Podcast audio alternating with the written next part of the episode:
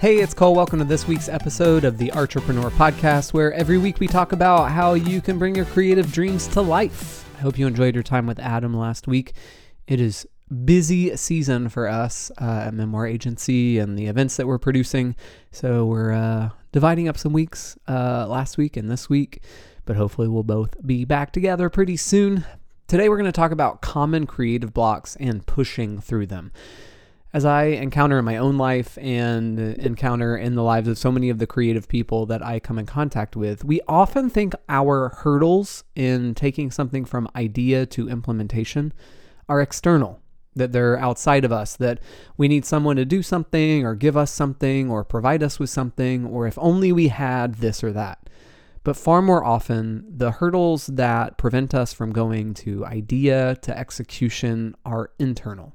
And so I wanted to talk about some of those internal hurdles and talk about how we can potentially press through some of them in order to live out the dreams that it is that we're dreaming.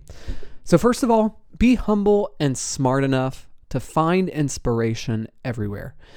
So often we think that we're not inspired.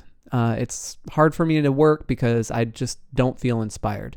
We think that inspiration is some sort of magical thing, and honestly, we make it too complicated.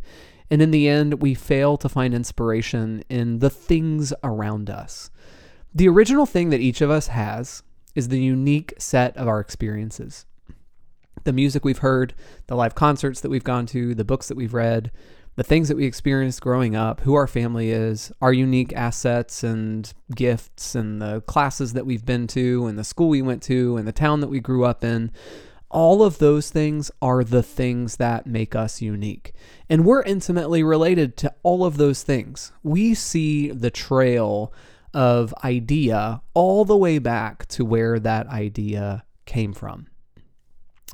But what we can do is to learn to be okay with taking all of those experiences, filtering them through the uniqueness of your own perspective and then allowing something to emerge. I think that actually is what creative work is. That is what art is.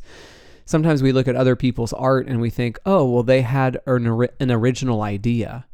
Actually, more often than not, and I think maybe always, when we see something and we think it's an original idea, what we're looking at is a person who had a unique set of experiences took all of those unique sets of experiences, combined them together, and made something.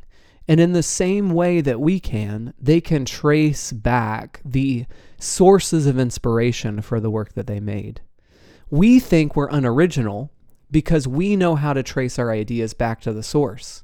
And we think other people are original because we can't do that because we're not into, intimately acquainted with their life but all of our experiences combine to create something new. Uh, I'm, I'm, part of a festival that I started called Immerse, and it's a performing and interactive arts festival uh, that happens in the downtown public spaces of Orlando. And I can trace that directly back to an experience I had in 2009. My friend Jake and I went to Valencia, Spain, and we went to a festival called Las Fallas. It's an incredible festival. I would highly recommend it. But the people of the town build these statues all over the city, some of them like 90 feet tall, it seems. And then the last day of the festival, they set them all on fire. And I was standing there in the heat of one of these burning statues, and I thought, we definitely don't do stuff like this in the United States, but I would love to be part of something like this. And so I came back, and a few years later, I called a bunch of friends and asked them to come play their guitar on the street corner and dance their friends to activate a vacant lot. And that has grown to become a festival that hosts more than 70,000 people who attend it. And I can trace it directly back to that experience. And it doesn't make me unoriginal because what Immerse is, is not exactly Las Fallas it's actually inspired by that, but then it's filtered through the uniqueness of my perspective and all of the artists that we get to collaborate with, and it becomes something new. And so, if we are encountering the hurdle of thinking that we're uninspired, let's be humble and smart enough to find inspiration everywhere and then to embrace that inspiration for what it is. The next thing that we can do to overcome one of our, our, common creative blocks is to do what we can with what we have today. So often we externalize our success and we make it contingent upon someone else giving us something or someone else giving us permission or approving of us. If only my parents were like this, if only my friends were like this, if only I had this much money. There are a million things that we say. But doing what we can with what we have today is one of the best ways to press through the hurdles that we face and taking things from idea to implementation let's say we wanted to start a music festival, um, but our only reference was Coachella. And so the music festival that we know is this thing where tens of thousands of people come out to the middle of the desert and uh, there's massive corporate sponsors and we don't have any of that. But we want to start a music festival. And we can say, listen, if only I had corporate sponsors. If only I had a mailing list of tens of thousands of people who could afford to pay $600 to come out to this thing. There are a million reasons why we can't replicate that thing. But what we could do is say, okay, I have three musician friends who are pretty decent that I would love to introduce others to.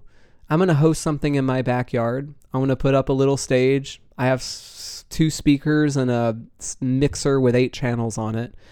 And I'm just going to invite all of my friends to come over to my backyard and listen to these three musicians more often than not, big things start like that. Of course, there are corporate things and festival producers that have millions and millions of dollars and can do whatever they want. But chances are, if you're listening to this podcast, you're not one of those. So, when we take on the perspective of doing what we can with what we have, it gives us the opportunity to ask, what can I do now that is the small version of what I want to someday do in a large scale? And that's an example using a music festival.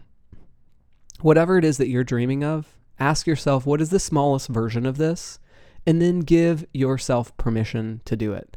I mentioned the Immerse Festival before. Um, that started with literally me calling musician friends. We didn't have any sound or lights or permits or permission or anything. We just did what we could with what we had. And people responded. And then, over the course of many years and lots of hard work and tons of tears and blood and sweat and bad times and fantastic times, it's become what it is today. The next way that we can push through and take our ideas into implementation is to not be afraid to start small. Starting small is a huge asset. We get to learn a lot along the way that we would never get to learn if we started huge. To be honest, most of us are not ready to manage something massive. We want to manage something massive, a lot of us, but most of us are not ready to do that. Handling $2 million is a huge responsibility. Hosting tens of thousands of people is an opportunity for a lot of things to go wrong. And the number of people it takes with specific skills to execute something on a large scale is a long process of figuring out who those people are, what skills they need, and how to put a team together to accomplish those things. And the best way for us to enter into a massive endeavor is to start small and learn those lessons along the way. So don't fear small because it's actually a really great asset. Small is something that we can do now. Small is something that we have the ability to manage. And so, one of the best creative questions we can ask ourselves is how can I start with the smallest version of this thing? Because you know what that would do? It would get you to work right now because you can do the smallest version of the thing that you're dreaming big about. So, the last um, thing I want to talk about in this idea of overcoming hurdles of um, in the process of bringing ideas into implementation is to make a choice and try it for longer than you want. I think so many of us sell ourselves short when it comes to the work and time that it takes to accomplish something. Um, people often reach out to me and say, Hey, I want to start a podcast. And I say, Great plan on doing it every week for six months before you determine whether or not it's something that you want to continue to do or whether or not it's something that people want to be part of. Because I think a lot of times we think, okay, I'll try this for a month and then maybe it'll be successful. And here's the tough news is that doing anything for a month is rarely enough time for us to even understand what it is that we're trying to do. And so when we set out to do something and hope that it's successful in a month, usually we're not even going to make it a month because we'll get to week three of our podcast or whatever it is that we're trying to do. And we'll see that only five people have listened to all three of the episodes that we've put out so far. And so we think to ourselves, well, it's not even worth it making a fourth because a million people aren't going to listen to the fourth episode. What we have to do is to make a choice about what it is that we want to do and try it for longer than we think we want to try it. And so if you're thinking about starting something or you're fresh into a new endeavor, do yourself the favor of expecting to do that thing for about six months before you determine whether or not it's valuable for you and other people. These are four of the common hurdles that I think that a lot of us come up against when we are trying to implement an idea, when we're trying to bring a big idea to life. And I hope that talking about these things has been helpful for you to maybe determine if some of these things are roadblocks that you're coming up against. If they are, take a deep breath, give yourself some grace, and continue to move forward. As always, it's amazing hanging out with you. Thanks so much, and we'll see you next week.